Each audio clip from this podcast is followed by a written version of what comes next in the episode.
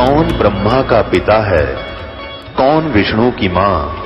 शंकर का दादा कौन है? हमको दे बता। ये जानने के लिए कृपया सुनिए। जगत गुरु तत्वदर्शी संत रामपाल जी महाराज के अमृत वचन सर्व पवित्र धर्मों के पवित्र शास्त्रों के आधार पर। जब तुझे पूर्ण ज्ञान हो जाएगा अर्जुन, उस पूर्ण परमात्मा का और मेरा तथा ब्रह्मा विश्व में तीनों गुणों का, देवताओं का। जब तुझे सही ज्ञान हो जाएगा, उसमें तेरी बुद्धि, तेरी आस्था ऐसे हो जाएगी जैसे बड़े जलाशय के प्राप्त होने पर और फिर छोटे जलाशय में जैसी श्रद्धा रह जाती है, ऐसी तेरी भावना आप ही रह जाएगी रह जाएगी। अब देखो, कितना अनमोल उदाहरण दे दिया भगवान ने एक ही शब्द में। कि जब तुझे सही ज्ञान हो जाएगा उसमें तेरी, जब तुझे तुझे पूरा जल, बड़ा लंबा चौड़ा जलाशय, यानी बहुत बड़ा तालाब, बड़ी लेक, झील जिसका पानी कभी समाप्त ना हुआ यानी इनमें गर्मियों में भी समाप्त ना हुआ है। और पहले आप किसी एक छोटे से जलाशय का आश्रय लिए हुए थे, और वो गर्मियों में सूखने की संभावना होती थी, जब, यदि बारिश ना होता है तो ऐसे फिर तो आपको वो जलाशय मिल जाएगा बड़े वाला तो आपकी आस्था जैसे उस छोटे जलाशय में रह जाएगी, उसमें अनादर नहीं रहेगा, पर इतना रहेगा कि तब मौज होगी। अब तो कभी चिंता का विषय नहीं रहा, बारिश ना होगी तो भी काम चल जाएगा, और पहले बहुत चिंता रहती थी कि ये तो सूख जाएगा, अधूरा है। अब इस प्रकार कहता है कि वो भी अनादरणीय नहीं है छोटा जलाशय, लेकिन फिर ये श्रद्धा आपकी इतनी नहीं रहेगी जो फिर उसमें हो जाएगी। ऐसे जब पूर्ण परमात्मा का तुझे ज्ञान हो जाएगा, अर्जुन, फिर तेरी मुझे समझ लेगा और फिर सभी प्राणियों को समझेगा और फिर तू यहाँ से उसकी तरफ़ लग जाएगा। स्वतः ही करने की आवश्यकता नहीं पड़ेगी। ऐसा भाव है गीता जी में, इस पवित्र शास्त्र गीता में। इस अनमोल वचन लिख रखे भगवान ने, कमाल कर रखा है। लेकिन समझन बिना कमी रही। अब कई भक्तात्मा नाम देते हैं। राधे राधे श्याम राधे राधे राधे, बोलो राधे राधे राधे राधे। टूटन न हो जाए सारे दिन। बड़ी आत्माओं सही मंत्र दो और पूर्ण परमात्मा की भक्ति बताओ, विधिवत साधना कराओ। ये तो मीठी गोड़ियाँ स्वीट टेबलेट्स और ये बड़ी आत्मा इस रंग में तो पहले रंगी हुई है। इनसे तो इनको हटा कर सतमार्ग पर लगाना, जैसे श्री कृष्ण जी ने वृंदावन के अंदर ब्रजवासियों से कहा था कि इस इंद्र की पूजा मत करो। इंद्र तो देवताओं का राजा है। और उसको ये छोटी पूजाओं से हटा करके उस परमात्मा की भक्ति करने के लिए भगवान श्री कृष्ण ने कहा था और इंद्र की पूजा को बंद करवा दिया था। इंद्र इस बात से अक्षुब्ध होकर, नाराज़ होकर के और सारे ब्रज को डुबाना चाहता था। ज़ोर की बारिश कर दी मुसलधार। भगवान ने गोवर्धन उठा लिया। ये गिरिराज उठा लिया छोटी उंगली पे और सारा इंद्र बरस लिया। सारे बादल खारिज समाप्त हो गए और उसके वृद्ध क्षेत्र में कि तो छींट भी ना लगी। तब आके पैर पकड़े इंद्र ने भगवान श्री कृष्ण के रक्षमा याचना की। प्रभु, मुझे मालूम नहीं था। जब श्री कृष्ण ने कहा कि नादान, तू क्या देगा इनको? कि उनका जीवन व्यर्थ करवावे। अपने स्वार्थ के लिए तू और इनको सत भक्ति करने दे, और जहाज़ के बाद मत ऐसी गुस्ताखी करना। दोनों कान पकड़ के हाथ जोड़ के गया इंद्र। और उसके बाद श्री कृष्ण भगवान ने यही अनजान साधनाएँ छुड़वाई थी। गीता जी के, मैं कहते हैं कि गीता जी में लिखा है कि जो जैसी भक्ति कर रहा है ना, अपने उस पूजा को छोड़ियो, मत अपने धर्म को छोड़ना नहीं। चाहे कोई कैसी भी कर रहा हो, है? और दूसरे का धर्म नहीं स्वीकार करना चाहिए, जबकि उसका सीधा अर्थ बना है कि अपना जो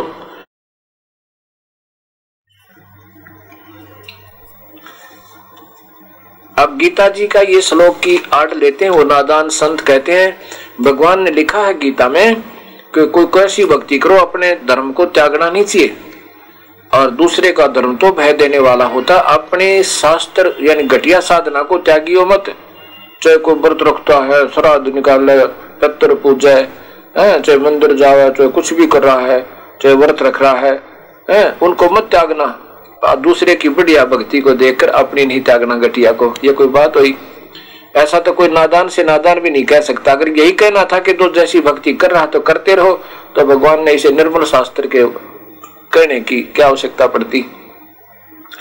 उन्होंने तो इसके विपरीत कहा कि जो तीनों गुणों से ब्रह्मा, विष्णु, महेश से लेकर नीचे की पूजा करते हैं, वो राक्षस स्वभाव के और मूर्ख, मूड ये साथ में जाएगा पहले यही देखो। ये गीता प्रेस गोरखपुर से प्रकाशित।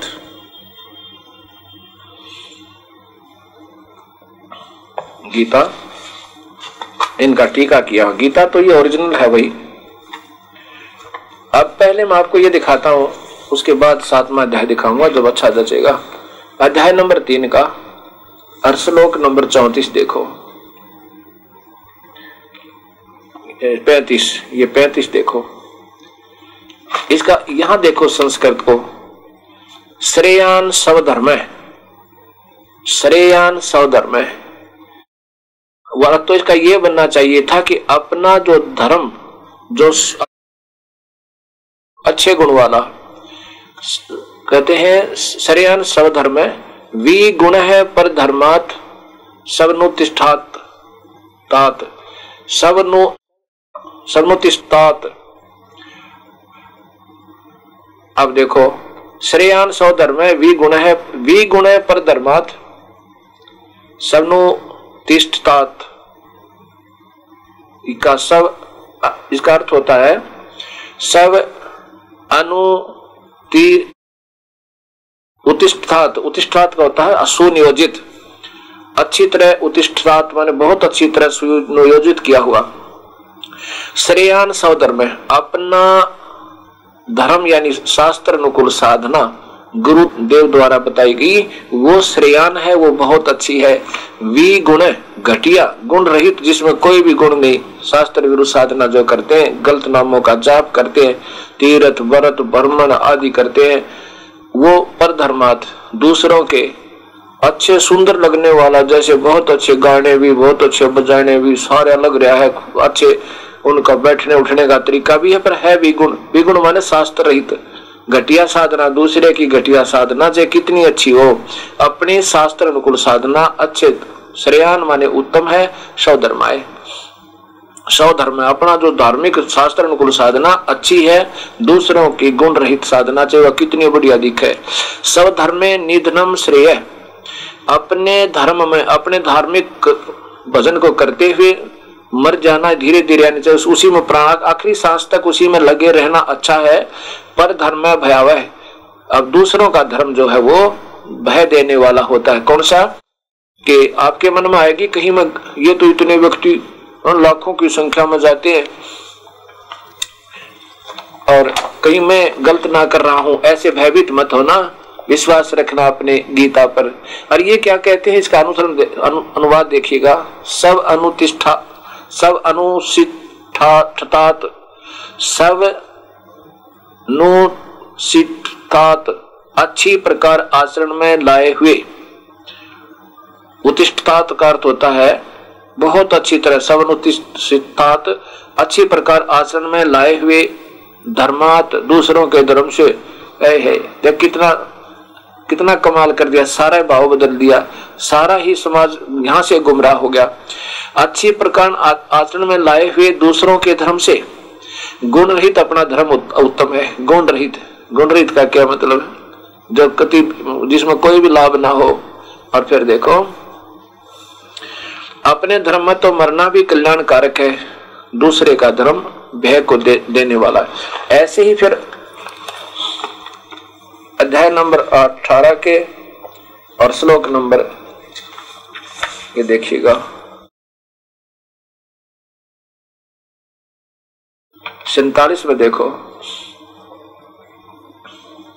श्रेयान सौ धर्म है वी गुण है पर धर्मात, वो जो कहते हो सबनुत्थात ये आगे क्या लिखा है? स्वभाव नियतम यहाँ देखना। स्वभाव नियतम नियतम नियतम कर्म कुरन ने अप्रोन ने अप्रोन, अप्रोन्ति किलविषम कलबस होते हैं। पाप कर्म नहीं लगते। किनको? जो नियमित काम कर, जो शास्त्र अनुकूल साधना करते हैं, उनको पाप नहीं लगते। और जो शास्त्र विरुद्ध साधना करते हैं, श्रेयान सौधर्म में अपना ये शास्त्र अनुकूल साधना बहुत अच्छी है। वी गुण पर धर्मात ये सब अनुशिष्टतात ये दूसरे की अच्छे सुनियोजित अच्छा दिखने वाला पर गुण रहित शास्त्र विरुद्ध वो उन धर्म थे उस पूजा तथा अपनी धार्मिक पूजा इस बिल्कुल नियमानुसार करने वाली बहुत अच्छी है, उसको पाप नहीं लगते। और जो ऐसा नहीं करते, उनको पाप लगते हैं, गलत साधना करें। इन्होंने उल्टी कर दी। अच्छी प्रकार आचरण में लाए हुए सब अनुशिष्टतात अच्छी प्रकार आचरण में लाए हुए पर धर्मा दूसरों के के धर्म से गुण रहित अपना गुण रहित गुण रहित भी अपना श्रेष्ठ, अपना धर्म श्रेष्ठ है, क्योंकि स्वभाव से नियत। अपना धर्म श्रेष्ठ है क्योंकि स्वभाव स्वभाव नियतम, स्वभाव से नियत किए हुए। क्या लिखा है? कर्म यानी सौ धर्म रूप कर्मों को करता हुआ पाप को नहीं प्राप्त होता। अब इसका वास्तविक अर्थ ये बना है, सो, यहाँ देखिएगा वापस। ये श्लोक नंबर छियालीस देखिए नीचे। ये सैतालीस है, वही अठारह नंबर अध्याय का। इसका सीधा अर्थ बना है, श्रेयान सौधर्म है, अपना शास्त्र अनुकूल साधना बहुत अच्छी है। वी गुण घटिया, पर धर्मात जो दूसरों की धार्मिक पूजाएँ हैं, जो शास्त्र अनुकूल नहीं है। और वो चाहे कितनी ही सब नुतात हो सब नुतात का अर्थ होता है बहुत अच्छी, सुनियोजित, बहुत बढ़िया दिखने वाली। अब क्या लिखा कि स्वभाव नियतम स्वभाव माने अपनी मर्ज़ी से नियत करके, यानी अपनी मर्ज़ी से सिलेक्ट करके, अपने हिसाब से जो कोई कोई व्रत करता है, कोई किस, कैसा मंत्र दे रहा है। कहते हैं वो ऐसे मत करो।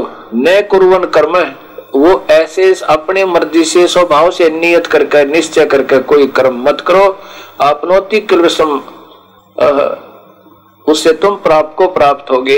इसका सीधा अर्थ बने और इन्होंने उल्टा कर दिया कि अपना जो अच्छी प्रकार आचरण में लाए हुई है, दूसरों के गुण रहित, दूसरों के धर्म से गुण रहित अपना अपना लिखिए गुण रहित घटिया।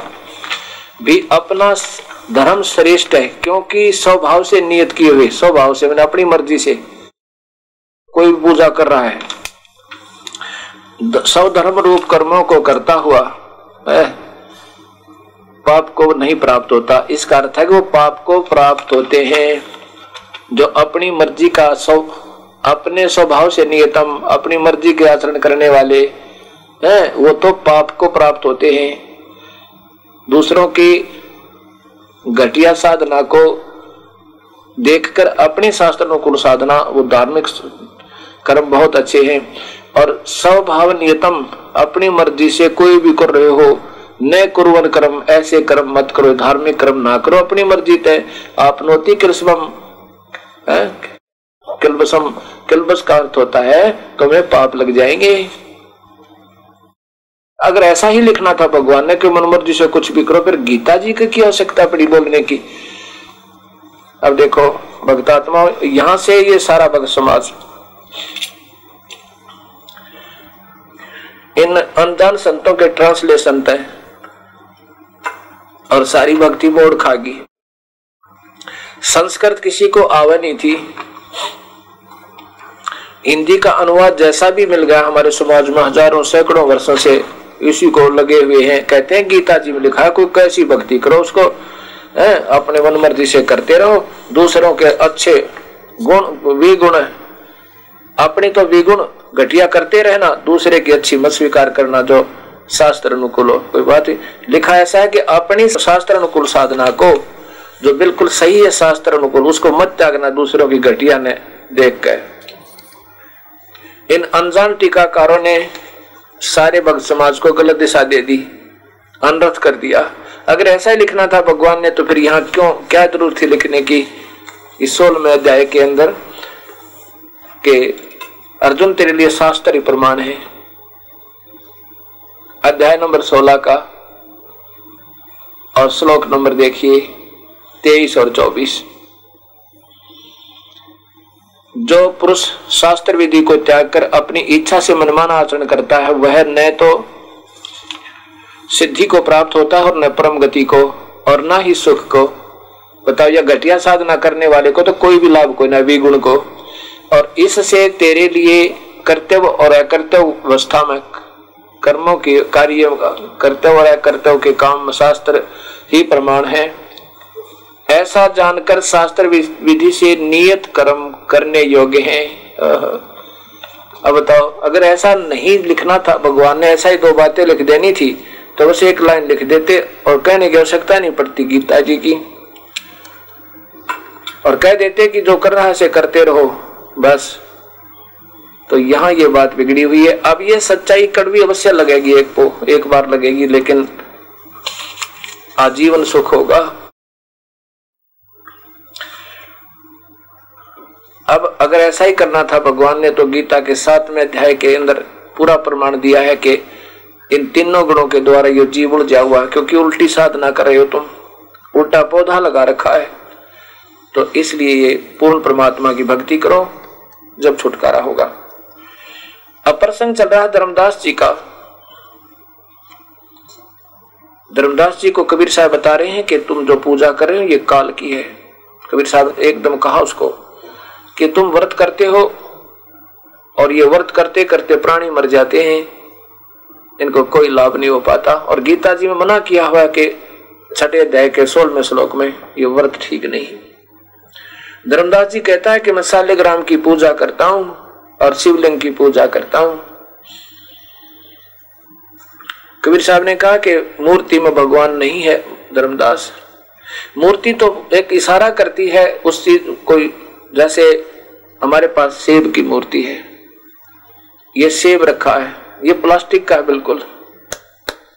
और ये दिखाई दे रहा है तो एकदम ऐसा लगे जैसे ये प्राप्त करने, दिल करे, इसको खाने को जी चावे तो ये कैसे मिले ये तो मूर्ति केवल एक सेंटिमेंटल का काम करती है, प्रेरणा करती है कि यह बहुत अच्छी चीज़ है। सेब देखते दिल करे, जैसे सेब खा लू। पर इसमें वो सेब वाले गुण तो नहीं है। ऐसे ही प्रभु की मूर्ति, चाहे आप किसी भी प्रभु की उपासना कर रहे हो। वैसे तो उपासना पता चल जाएगा समाज, भगत समाज को कि कौन सी करनी है। फिर भी ये मूर्ति जो है प्रतीक है केवल, याद दिला उसके गुणों को। लेकिन मूर्ति पर ही तो तिलक लगाना, मूर्ति का लगे रहना, फिर ये काय की पूजा हुई? ये पूजा नहीं करनी मूर्ति की। मूर्ति रखनी अवश्य अपने घर पर, अपने इष्ट की, गुरुदेव की। उनको देखते, उनके गुणों का ज्ञान आवे। और याद आवर, फिर उसको भजन करने को दिल करे। ऐसे ये मूर्ति बिल्कुल नकारा नहीं है, लेकिन पूजा गलत है। आदरणीय है, पूजनीय मूर्ति नहीं है। तो धर्मदास जी से कहा, धर्मदास, यदि मूर्ति में प्रभु है, आप धर्मदास जी कहता, मैं सुबह सुबह पाँच मंदिरों में गया हूँ। और फिर आके स्नान किया, फिर ये पूजा प्रारंभ की। मैंने कबीर साहब ने कहा, धर्मदास जी, एक बात बताओ। आप एक कूप पर गए। कूप माने वेल कुआ। और किस लिए गए? पानी पीने के लिए। यदि उस प्रथम कुएँ में पानी मिल जाए, क्या दूसरे कुएँ पर जाओगे आप? धर्मदास कहने लगा, नहीं जी। दूसरे पर कौन जावा भगत जी, फिर? आप तभी दूसरे कुएँ पर जाओगे जब पहले कुएँ पर पानी नहीं मिला।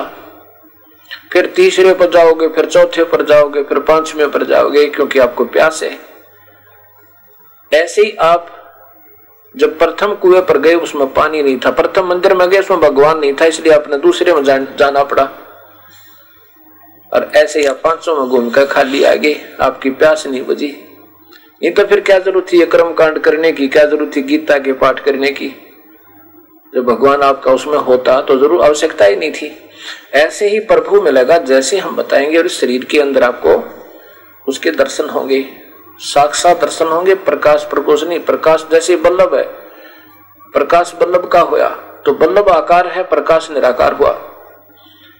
ऐसे अभी तक ना तो व्याख्या ढंग से प्राप्त हुई। हमें कैसा भगवान?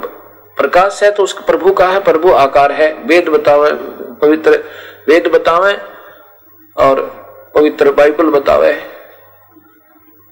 और पवित्र कुरान शरीफ बतावे और कबीर परमेश्वर के गुण स्वयं आकर के उन्होंने बताए और उनके आँखों देखे संत बतावे जैसे अभी आपने रामानंद जी का प्रकरण सुना था और अब धर्मदास जी बतावेगा, जब ये आँखों देखेगा कि ये कबीर परमेश्वर जुल्हा काशी वाला यही भगवान है। तो धर्मदास जी ने बड़ी बात महसूस हुई। और सोचने लगे ये तो नास्तिक टकरा गया सुबह सुबह इससे तो हाथ जोड़ लो बढ़िया रहे। कहने लगे, महाराज जी, आप तो मुझे ऐसा लगता है जैसे आपको ज्ञान ही नहीं। धर्मदास कहता कबीर परमेश्वर ने। और आपकी बात मुझे अच्छी नहीं लग रही। आप तो नास्तिकता की बात सुबह सुबह कर रहे हो। तो कबीर साहब एकदम अंतर ध्यान हो जाते हैं। उनके सामने से दिखाई नहीं दिए धर्मदास को। और धर्मदास ने देखा कि ये महात्मा कहा गया, ये भगत जी? एकदम ऐसे भौचक्का रह जाते हैं और मन में सोचते हैं, ये ज़रूर कोई देव पुरुष था और तूने गलती कर दी। देखो, बात तो बहुत सत सत बता रही थी, पर मेरा जो पुराना ज्ञान था, ये मुझे स्वीकार नहीं होने दे रहा था। बहुत दुख पाया, बहुत दुख पाया कि ये मैंने ऐसा नहीं कहना चाहिए था। और सुननी चाहिए थी इनसे बातें। और सुननी चाहिए थी। नेक्स्ट डे अगले दिन धर्मदास जी ने इसी प्रकार अपना वो एक स्थान मड प्लस्टर किया, यानी लीपा उसको लिपाई की गाय के गोबर और मिट्टी मिलाकर और उसके ऊपर अपना पहले पूजा पाठ की, पूजा पाठ करके फिर रोटी बनाने लग गया। एक चूल्हा डाल के और चूल्हे में लकड़ी लगा दी। एक मोटी लकड़ी थी। बीच में थोथी थी, होलो थी वह। और उसके साथ कुछ सहयोगी लकड़ी लगा रखी थी और अपना खाना बनाने लगा। अब खाना बनाते बनाते, जब खाना बिल्कुल तैयार हो गया भोजन, लकड़ी जलते जलते चूल्हे के उसका एंड लास्ट जो एंड था, पिछला हिस्सा, और चूल्हे के पास पहुँच गया। और उसमें देखा धर्मदास जी ने कि उसके अंदर से चीटियाँ निकल रही हैं उस थोथी लकड़ी में ओलो था, थी वह लकड़ी। वो उसमें से बहुत ज़्यादा चीटियाँ, ये काली काली, कीड़ी, आंट्स, अंग्रेज़ी में आंट कहते हैं उन्हें। वो निकल रही है और मुख में अंडे ले रखे और उस लकड़ी के पिछले हिस्से पर एक तरल पदार्थ, जैसे वाटर बॉयल होया करे, ऐसे पानी जैसे उबला करे, ऐसे कुछ तरल पदार्थ उस लकड़ी के पिछले हिस्से पर, ऐसे वो उबल रहा था और वो चीटियाँ उसमें गिर गिर कर मर रही थी, बाहर निकलने की चेष्टा भी कर रही थी और कुछ अंदर लकड़ी के अंदर जल गई थी। धर्मदास जी ने जो देखा, ओहो, आज तो मैंने जुल्म कर दिया। इतना अनरत है प्रभु। ना जाने कितने चीटियाँ होंगी इसमें अरबों और खरबों की संख्या में। ये परमात्मा, आज कौन बड़ी मेरे साथ आँखों में पानी आ गया, क्योंकि धार्मिक व्यक्ति ही प्रभु की तलाश किया करते हैं। इनमें पिछले जन्म जन्मों की भक्ति प्रभाव से ये विनम्र हुआ करते हैं। आत्मा रोने लगी और सोचा कि आज इस भोजन को मैं नहीं खाऊँगा, इसको किसी संत को खिला दूँगा, मैं पापरित हो जाऊँगा। उठा के सारी बात को, सारे भोजन को रख के थाली में और किसी संत की तलाश में चल पड़ा। वही कबीर परमेश्वर अन्य रूप बना के एक साधु जैसी वेशभूषा बना के और एक पेड़ के नीचे बैठ गए। धर्मदास जी की दृष्टि पड़ी कि संत बैठा है। धर्मदास जी ने जाकर चरणों में वो थाल रख दिया, भोजन बना बनाया और कहा, हे हे महाराज जी, भोजन पाओ, आपको भूख लगी होगी। कबीर साहब बोले हाँ भाई बच्चा, भूख लगी है। बड़ी, बड़ा अच्छा बड़ा अच्छा किया आपने। मुझे तो बहुत ज़ोर की भूख लगी थी, बच्चा। धर्मदास जी ने भोजन रख दिया और कबीर साहब ने अपने लोटे में पानी उठा के, एक जल उठा करके थोड़ा, चलो आसमन, और ऐसे सारी बात के ऊपर को छिड़क दिया। लीला थी दाता की। इतने में सारी की सारी बात की चिट्टी बन गई, आंट बन गई, वह काली काली कीड़ियाँ बन गई, और सारी थाली काली होगी अब धर्मदास के मुख की तरफ़ देखा जब कबीर परमेश्वर ने, और वही अपना स्वरूप बना लिया कबीर परमेश्वर ने, जो पहले दिन वार्ता हुई थी ज़िंदा वाले रूप में, ज़िंदा महात्मा वाले रूप में। और जब कहा, धर्मदास, आप क्या कह रहे थे? कल क्या कहा था आपने कि हम कोई पाप नहीं करते, हम तो वैष्णो वैरागी हैं, हम छोटी जाति वाले के नज़दीक भी ना जाते, हम तो जीवन सा नहीं करते अरे, तेरे तो तक कसाई भी अच्छा। धर्मदास तेरा जुलम कर दिया चरणा में गिर गया। धर्मदास रो है, कहता, दाता, मेरे से गलती होगी। मैंने कल आपसे बहुत बात विवाद किया। अक्षमा करना, मालिक। मैंने तो आपको एक साधारण भगत जाना था। ये दाता, मेरी बुद्धि कमज़ोर है। मैंने आपके साथ बहुत अभद्र व्यवहार भी कर दिया था अंत में। कबीर साहब बोले, कोई बात ना, बच्चा। तब कबीर साहब ने उसको सारी सृष्टि रचना सुनाई। क्या सुनाया? पूरी सारी सृष्टि रचना के धर्मदास सुन तुझे बताता हूँ ये संसार, ये कैसे रचा रचा गया अब सबसे पहले हमने सृष्टि रचना का सही ज्ञान होना चाहिए। तो अब दास आपको सृष्टि रचना बताना चाहेगा। सर्वप्रथम केवल एक ही प्रभु था। उसका नाम कबीर है। वास्तविक नाम उस परमात्मा का कबीर है। वो अनामी लोक में अकय लोक में रहता था और वहीं पर हम सब जीव उसी परमेश्वर कबीर में समाये हुए थे। उसके बाद उस परमात्मा ने स्वयं प्रकट होकर, अर्थात अपने उस अनामी लोक में स्वयं ही तीन नीचे के लोकों की ओर रचना की। अगम लोक, फिर अलख लोक और नीचे का सतलोक फिर सतलोक में आकर के उस परमेश्वर ने अन्य रचना की। सर्वप्रथम एक शब्द से सोलह द्वीपों की रचना की। उसके बाद सोलह शब्द फिर उच्चारण किए। उनसे अपने सोलह पुत्रों का निर्माण किया, उनकी शब्द से उत्पत्ति की, वचन से। और उनको उन सोलह द्वीपों में रहने की आज्ञा दी।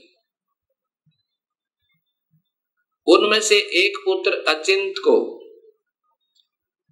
उस सत पुरुष ने, क्योंकि सतलोक में उपमात्मक नाम उसी कबीर परमेश्वर का सतपुरुष, नी अक्षर पुरुष, परम अक्षर पुरुष शब्द स्वरूपी राम, अकाल मूर्त, पूर्ण ब्रह्म, ये उनके उपमात्मक नाम है और वास्तविक नाम उस परमेश्वर का कबीर है।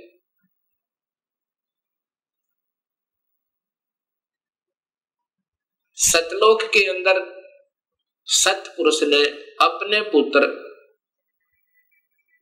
अचिंत से कहा कि आप यहाँ की अन्य सृष्टि रचना को करो, मेरी शक्ति तक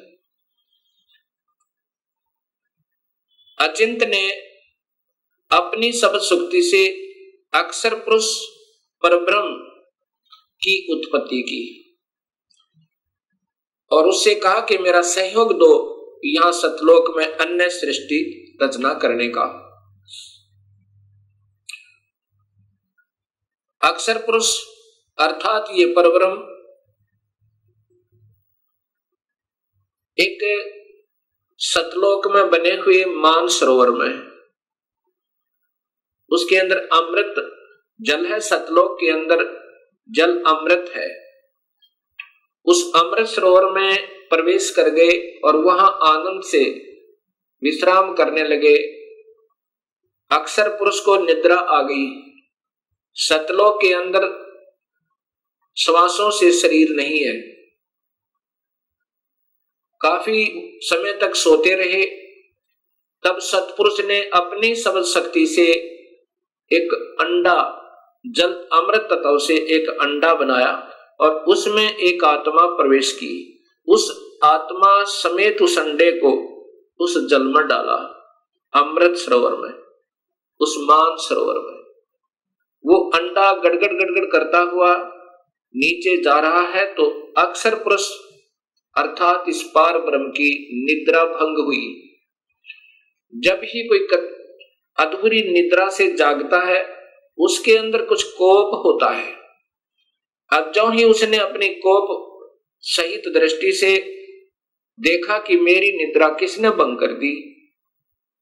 तब उसका वो कोप उस अंडे पर पड़ा, अंडा दो भाग हो गया। उसमें से ये ब्रह्म निकला सरपुरुष ब्रह्म अर्थात सरपुरुष इसी को ज्योत स्वरूपी निरंजन, वास्तव में इसका नाम कैल है कैल और यही आगे चल के काल कहा ये आने वाले इसी विवरण में आपको ज्ञान होगा। आकाशवाणी सतपुरुष ने की कि तुम दोनों बाहर आओ, अक्सर पुरुष तुम निंद्रा में थे, और आपके बिना यहाँ सृष्टि नहीं रची जा रही थी। तुम दोनों बाहर आओ, और तुम्हें जगाने के लिए सारी क्रिया की गई। और तुम दोनों के दोनों अचिंत के लोक में रहो ऐसे आदेश प्रभु का पाक है वे दोनों के दोनों अचिंत के लोक में रहने लगे। काफ़ी समय तक उसके बाद हम सभी की उत्पत्ति कबीर परमेश्वर ने, उसी सतपुरुष ने अपने शब्द शक्ति से हम सबकी उत्पत्ति वहाँ पर की। कुछ दिनों के बाद इस छर पुरुष के, अर्थात ब्रह्म के मन में एक खरपतवार उपजा। इसके मन में ये आया कि मैं अपना अलग से राज्य बनाऊँ। मेरे अन्य भाई सब एक एक द्वीप में रहते हैं और हम दो यानी अचिंत और ब्रह्म और साथ में ये अक्सर पुरुष पर ब्रह्म भी। हम एक ही द्वीप में रह रहे हैं। मैं अपना अलग राज्य चाहूँगा। इस उद्देश्य से ब्रह्म ने क्षर पुरुष ने ज्योत स्वरूपी निरंजन ने सत्तर युग तक अलग से एक पैर पर खड़ा होकर तपस्या की। जब ये तपस्या कर रहा था, हम ये सभी आत्माएँ जो आज काल के लोक में दुख पा रहे हैं, चाहे आज कोई देव बना है, चाहे कोई महादेव बना है, चाहे आज कोई शुकर बना है, चाहे कोई गधा बना है, चाहे कोई राजा बना है, चाहे कोई रंक बना है, पशु या पक्षी बना हुआ है। ये सभी की सभी आत्माएँ हम इस काल के ऊपर अर्थात इस ब्रह्म के ऊपर आसक्त हो गए और यही बीमारी आज हमारे अंदर विद्यमान है, यही प्रक्रिया।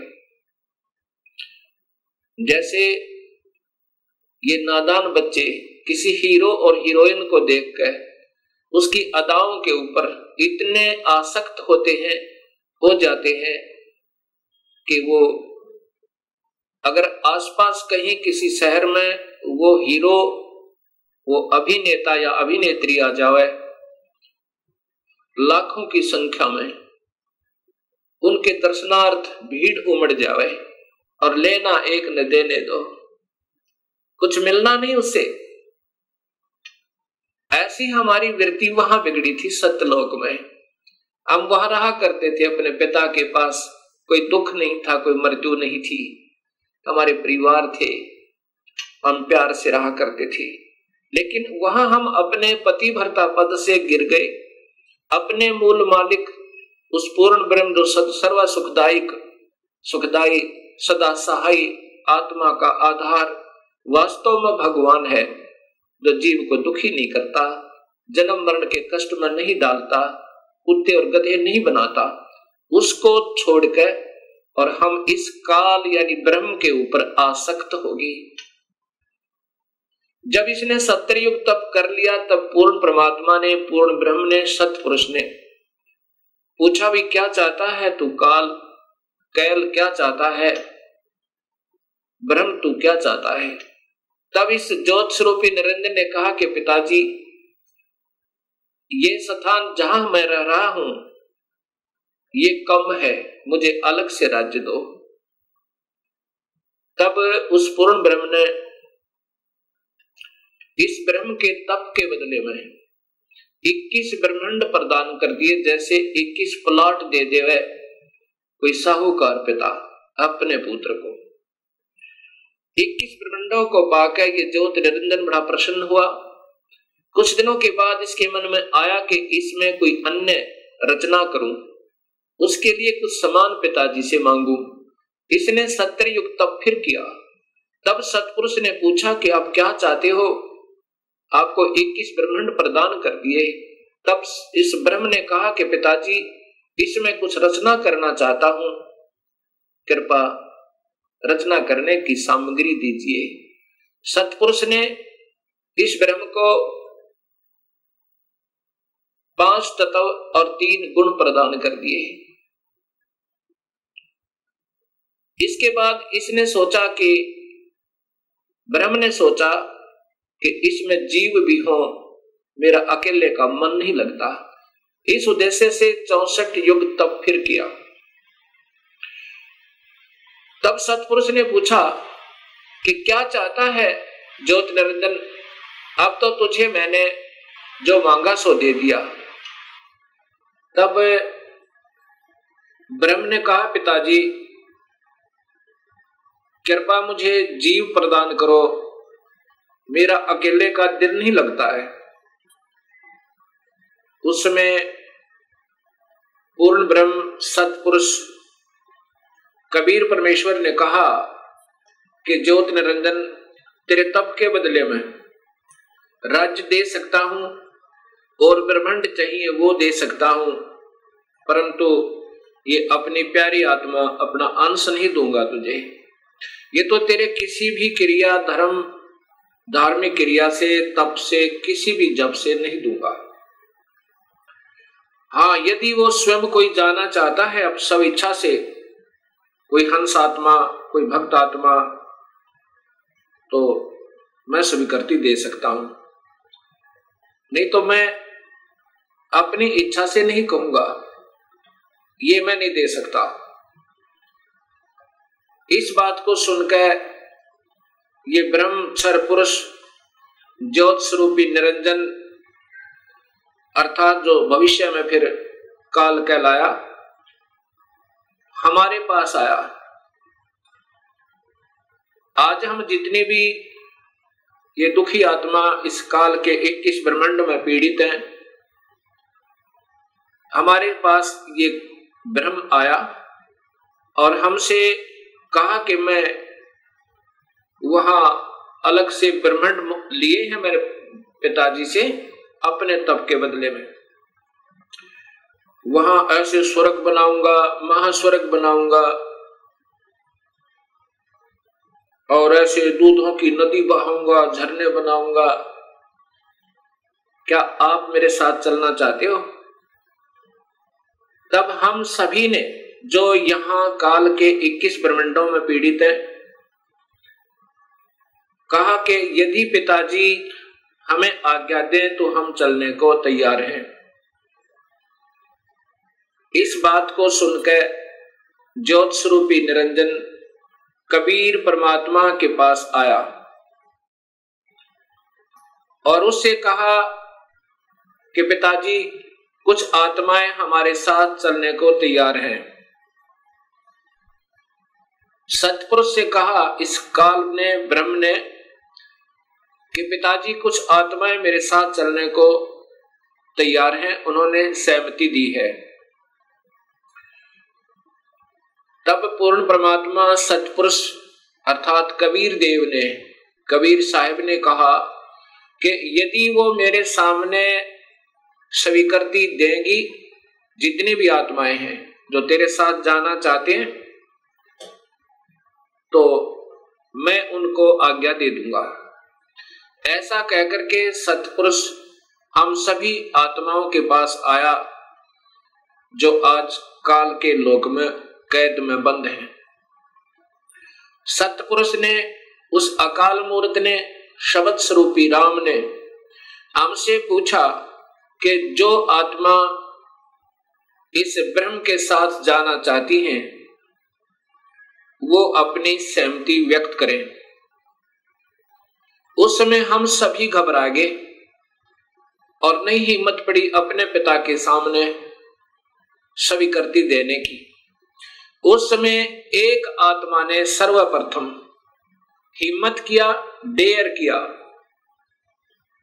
और कहा कि पिताजी, मैं इस ब्रह्म के साथ जाना चाहता हूँ। उसकी देखा देखी फिर हम सभी ने स्वीकृति दे दी।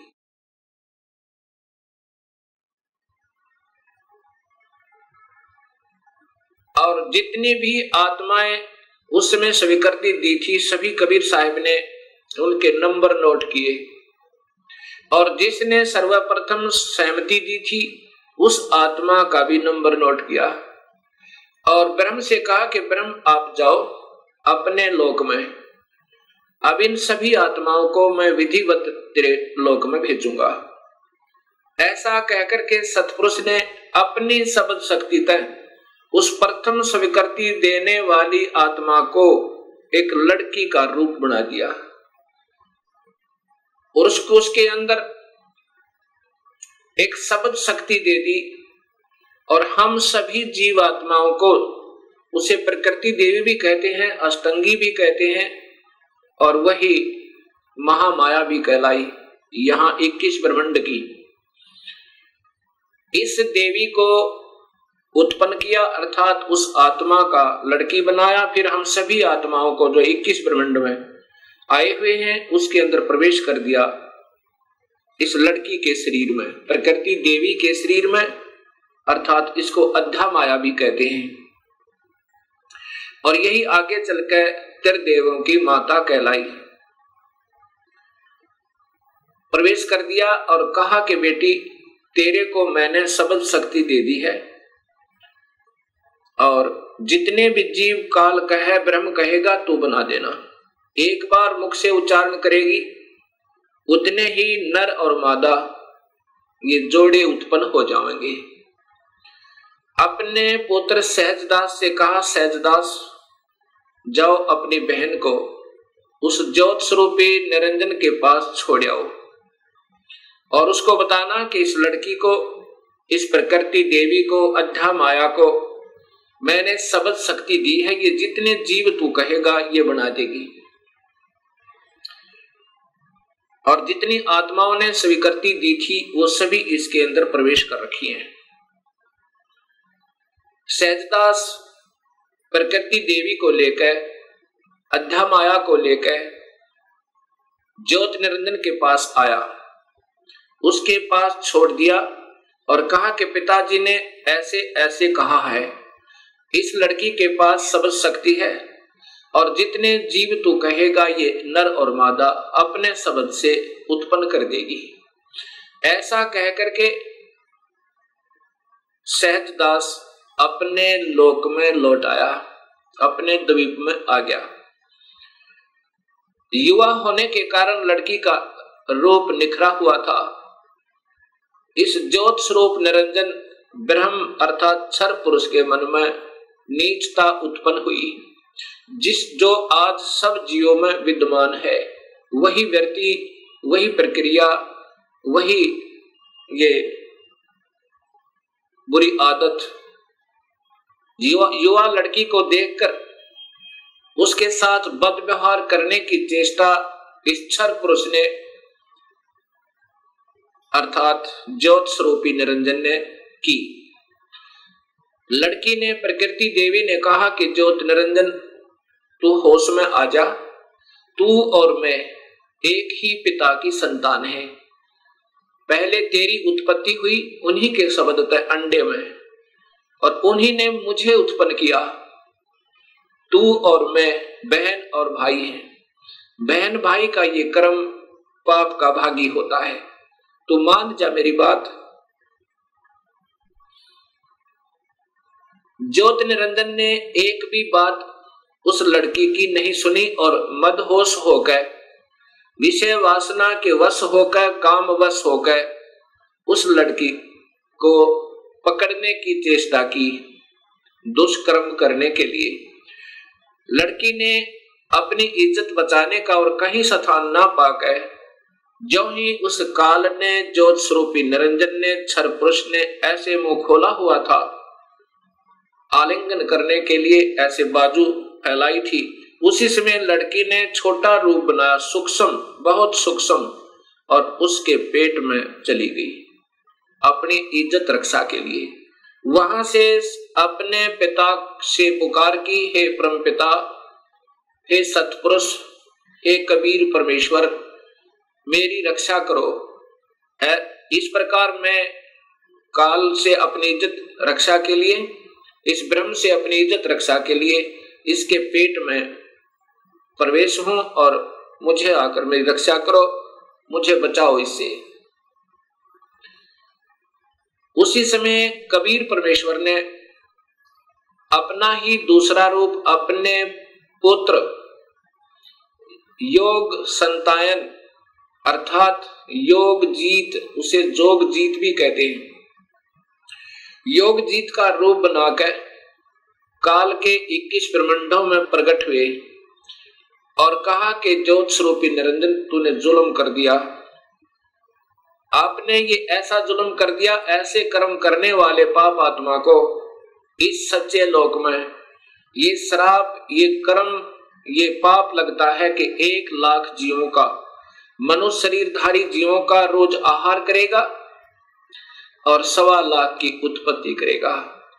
पिताजी ने आदेश दिया है मुझे कि आप यहाँ से निकल जाइए अपने 21 ब्रह्मांड को लेकर और लड़की को उसके पेट से निकाल दिया, प्रकृति देवी को इस ब्रह्म के पेट से निकाल दिया।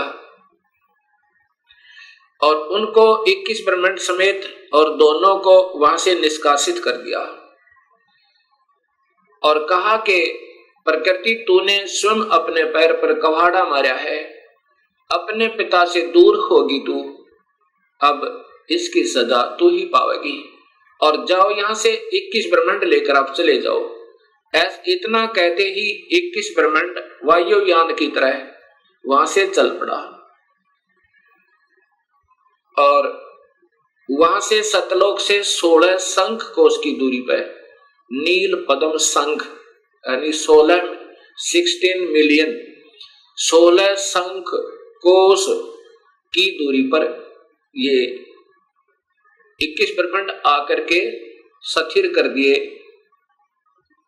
कबीर परमेश्वर ने अपनी शक्ति तय। अब इस ज्योत स्वरूपी निरंजन के मन में फिर यही निजता फिर उठी और कहा कि अब मेरा कौन क्या बिगाड़ सकता है? अब मैं मनमाना करूँगा। उस लड़की ने, प्रकृति देवी ने फिर प्रार्थना की कि, ज्योत निरंजन अब भी तू मान जा। पहले तो आप और मैं एक ही पिता की संतान है। और दूसरे, मैं तेरे पेट से होकर आई हूँ। ये कर्म, अब मैं तेरी बेटी बन गई। प्रथम तो बहन और भाई का ये पाप कर्म महापाप का कारण और दूसरे, मैं तेरी बेटी हुई आपके पेट तक आई और बाप बेटी का ये जुल्म अच्छा नहीं। मान जा मेरी बात, मेरे पास सब शक्ति है, पिताजी की दी हुई। और जितने जीव तू कहेगा, मैं बना दूँगी। लेकिन इस ज्योत स्वरूपी निरंजन ने एक भी बात नहीं सुनी उस प्रकृति देवी की, दुर्गा की। ज़बरदस्ती शादी की और एक ब्रह्मांड में एक ऐसा स्थान बना रखा है इस काल भगवान ने, ब्रह्म भगवान ने। वहाँ पर ब्रह्म लोक कहते हैं उसको। उस ब्रह्म लोक के अंदर इसने तीन स्थान बना रखे हैं, एक रजोगुण प्रधान, एक सतोगुण प्रधान और एक तमोगुण प्रधान। जब ये सतोगुण, रजोगुण प्रभावित क्षेत्र में इस दुर्गा को अपनी पत्नी के रूप में रखता हुआ, वहाँ रहता है उस समय जो पुत्र की उत्पत्ति होती है, उसका नाम ब्रह्मा रख देता है, उसको रजोगुण बना देता है। उसके बाद ये दोनों उस स्थान पर आ जाते हैं, जो सतोगुण प्रभावित होता है। वहाँ पर जो पुत्र उत्पन्न होता है, उसके अंदर सतोगुण आ जाते हैं। उसके अंदर सतोगुण आ जाते हैं और उसका नाम ये विष्णु रखते हैं।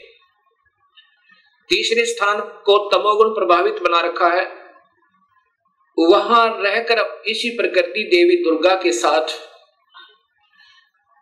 जो पुत्र उत्पन्न करता है, उसका नाम रुद्र शंकर शिव रखता है।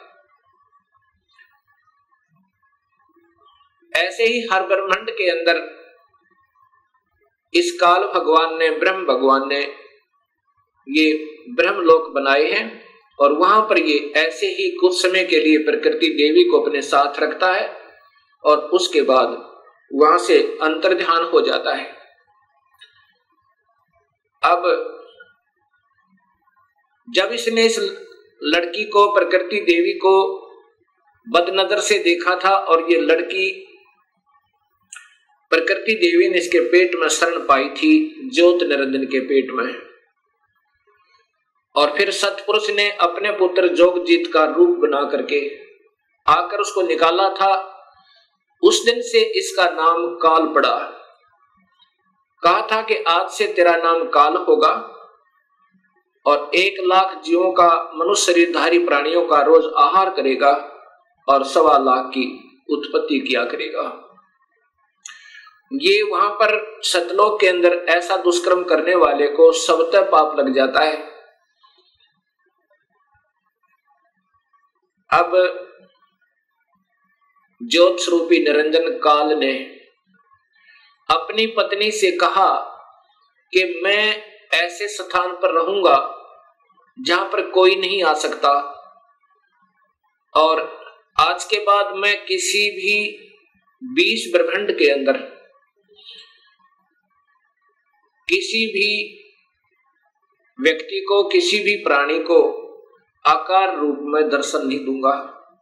मुझे निराकार समझा करेंगे, लेकिन मैं अपने वास्तविक रूप, काल रूप में, अपने 21 ब्रह्मांड में रहा करूँगा। वहाँ पर कोई नहीं आ सकता, ना ब्रह्मा आ सकता, ना विष्णु आ सकता, ना शिव आ सकता, और ना ही कोई वेदों में के अनुसार साधना करने वाले साधक आ सकते। मैं वहाँ रहा करूँगा। और सर्व कार्य मैं गुप्त रूप से किया करूँगा।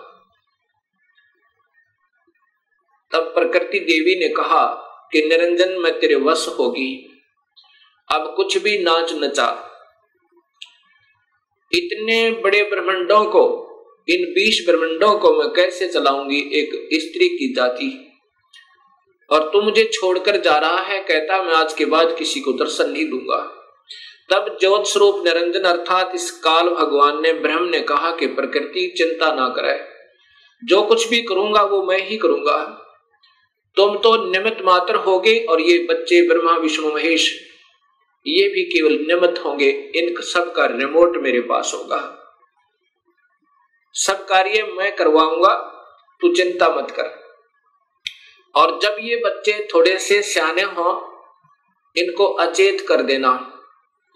जब ये बाल अवस्था से ऊपर उठे, इनको अचेत कर देना और मेरा भेद मत बताना।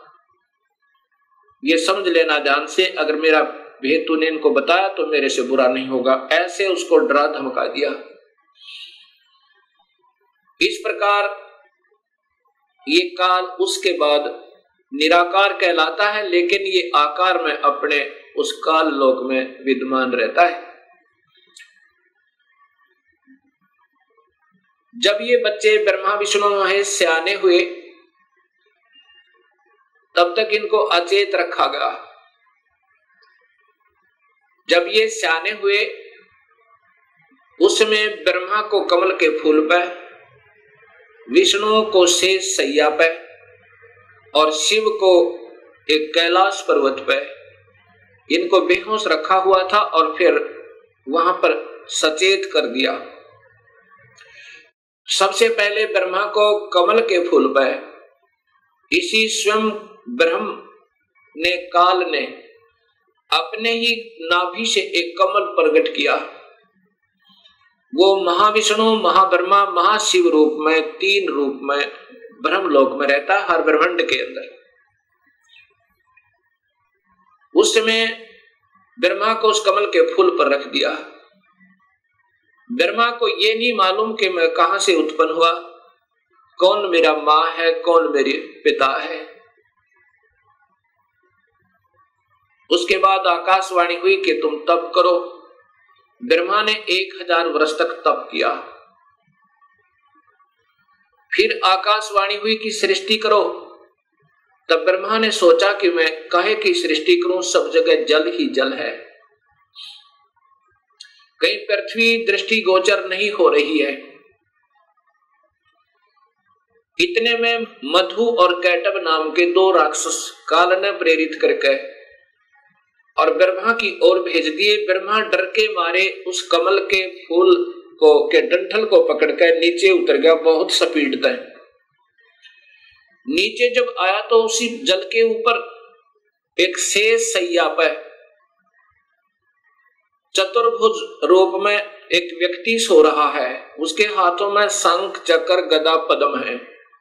जब ब्रह्मा वहाँ पहुँचा, उसी समय उस, वो विष्णु जी थे, जो त्रिलोकीय विष्णु। विष्णु जी थे, उनमें से एक शक्ति निकली, वो आकाश में छागी उसमें ये विष्णु जी होश में आए। इतने में मधु और कैटब भी पहुँच गए। मधु और कैटब के साथ भगवान विष्णु ने पाँच हज़ार वर्ष तक युद्ध किया। वो नहीं मरे। फिर उस शक्ति ने जो आकाश में छाई थी, एक लड़की का रूप बनाया, देवी का। और मधु कैटब को मोहित किया अपनी और आकर्षित किया अपनी कलाओं से, अदाओं से। जब मधु और कैटब उस लड़की की तरफ़ देखने लगे तो विष्णु जी ने पीछे से उनकी गर्दन पकड़कर दोनों को मार डाला। अर्थात पाँच हज़ार वर्ष तक भगवान विष्णु से दो राक्षस नहीं मरे।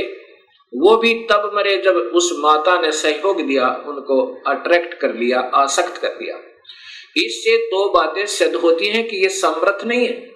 जब पाँच हज़ार वर्ष तक दो राक्षस नहीं मर पाए भगवान विष्णु से। तब ब्रह्मा जी और विष्णु दो थे। इतने में रुद्र अर्थात ये शिव भी वहीं प्रकट हो गया। ब्रह्मा जी देवी भागवत महापुराण में बताता है कि मैं, फिर हम तीन हो गए। ब्रह्मा, विष्णु और शिव। तब देवी ने कहा कि तुम तीनों देवता अपने अपने कार्य को ध्यान से सुनो और उस पर संलग्न हो जाओ। ब्रह्मा जीवों की उत्पत्ति करवावे, उनको रजोगुण प्रभावित करके, ये केवल इतने ही ब्रह्मा हैं। और विष्णु फिर इनके आपस में सतिथि बनाए रखे, मोह ममता में फंसाए रखे, ये विष्णु जी की ड्यूटी है। और शिव की ड्यूटी है कि ये संहार करे। तब इन तीनों ने कहा कि हे माई हे देवी, कहीं पर पृथ्वी नज़र नहीं आ रही है और पृथ्वी के बिना प्राणियों की सृष्टि, स्थिति और संहार असंभव है। तब वो देवी मुस्काई और कहा कि तुम इतने में एक विमान आया और कहा कि तुम तीनों के तीनों इस विमान में बैठो और चिंता मत करना, घबराइयो मत। उस समय ये तीनों के तीनों ब्रह्मा, विष्णु, महेश विमान में प्रवेश कर गए। विमान मन की गति से चला बहुत तीव्र गति था कहा पहुँचा? ब्रह्मलोक में पहुँचा, जहाँ पर ये काल भगवान तीन रूपों में रहता है, जहाँ इनकी उत्पत्ति की जाती है, ब्रह्मा, विष्णु, महेश की। और वहाँ पर कोई नहीं जा सकता, ना वेद विधि से किसी साधना तक, न तप से, न यज्ञ से, न हवन से किसी प्रकार से नहीं जा सकता, ना किसी जप से वहाँ पर तो ये अपनी कृपा से ही ले जा सकता है। ये काल भगवान सोचल सिद्ध करके। वहाँ जाकर के इन्होंने क्या देखा? एक इंद्र देखा वहाँ पे, क्योंकि वो महास्वर के अंदर एक महा इंद्र है। उसके बाद फिर आगे विमान गया। वहाँ एक ब्रह्मा देखा। जब ब्रह्मा दूसरा ब्रह्मा देखा तो शिव और विष्णु ब्रह्मा जी से पूछने लगे कि, हे चतुरानन ये दूसरा ब्रह्मा कौन है? तब ब्रह्मा जी ने कहा, मुझे नहीं मालूम ये कौन है। उसके बाद विमान आगे चला। फिर क्या देखा कि त्रिनेत्रधारी भगवान शिव दूसरा देखा, जो नंदी वर्षक पर सवार थे, हाथ में त्रिशूल लिए हुए थे। उसके बाद इनका विमान आगे चला। वहाँ पर क्या देखा कि एक विष्णु और थे। और वह बहुत सुंदर, विशाल लक्ष्मी का एक भवन था। उसमें बहुत ऐश्वर्य के साधन उपलब्ध थे। उसके बाद विमान आगे पहुँचा। कहा गया? एक माई बैठी थी, जिसके शरीर में जैसे हज़ारों बिजलियाँ चमक रही हो, इतना तेज था, इतना नूर था। और वो प्रकृति देवी थी। ये ब्रह्मा विष्णु महेश की माँ थी। माँ है जो इन्होंने देखी। विमान वहाँ रुका।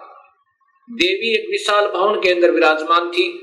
तब उसने कहा कि तुम तीनों के तीनों जहाज़ से नीचे उतरो। हम नीचे उतरे। ब्रह्मा विष्णु महेश ब्रह्मा बता रहा है। देवी भागवत महापुराण में। नीचे उतरे। तब विष्णु जी ने ध्यान से देखा और कहा कि ये तो अपनी माँ है। इस माई के दर्शन मैंने किए थे जब मैं बालक था, छोटा सा था। जब मैं बालक था, छोटा सा था, तब मैंने इस माई के दर्शन किए थे। इससे सब सिद्ध है कि इनका जन्म है और ये तीनों की माँ है। तब ब्रह्मा, विष्णु और शिव ने तीनों ने स्वीकार कर लिया कि ये ही अपनी जननी है। तब शिव जी कहते हैं, हे माता, जब आप ब्रह्मा को उत्पन्न करने वाली आप हैं, विष्णु भी जब आपके बालक हैं तो ये तीसरा भी आप ही का बच्चा है। आप ही हमें गुप्त भेद नहीं बता रहे थे। अब हमने आप ही की कृपा से ज्ञान हुआ। अब इसका प्रमाण आपको सबसे पहले देवी भागवत महापुराण में देता हूँ। पहले आपको देवी भागवत महापुराण से प्रथम शिव पुराण को दिखाता हूँ। उसके बाद फिर आपको देवी भागवत महापुराण दिखाऊँगा। और ये शास्त्र पहले से उपलब्ध थे, कोई आज नए नहीं बनाए इस दास ने, क्योंकि जितने हमारे अभी तक शास्त्र विद रहे, वो अल्पज थे। अधूरे ज्ञान युक्त थे वो। उनको इस सत्य मार्ग का पता नहीं था, इसलिए हमारे सभी पूर्वजों को भूत बना दिया, गीता विरुद्ध साधना करवा के और पित्र बनवा दिया, गीता विरुद्ध साधना करवा के गीता में लिखा है कि देवी देवताओं की पूजा मत करो, ब्रह्मा, विष्णु, महेश की पूजा तक भी नहीं करनी है, तीनों गुणों की भक्ति नहीं करनी है। केवल ब्रह्म से प्रारंभ होती है, भक्ति और पूजा करनी है केवल पूर्ण ब्रह्म की।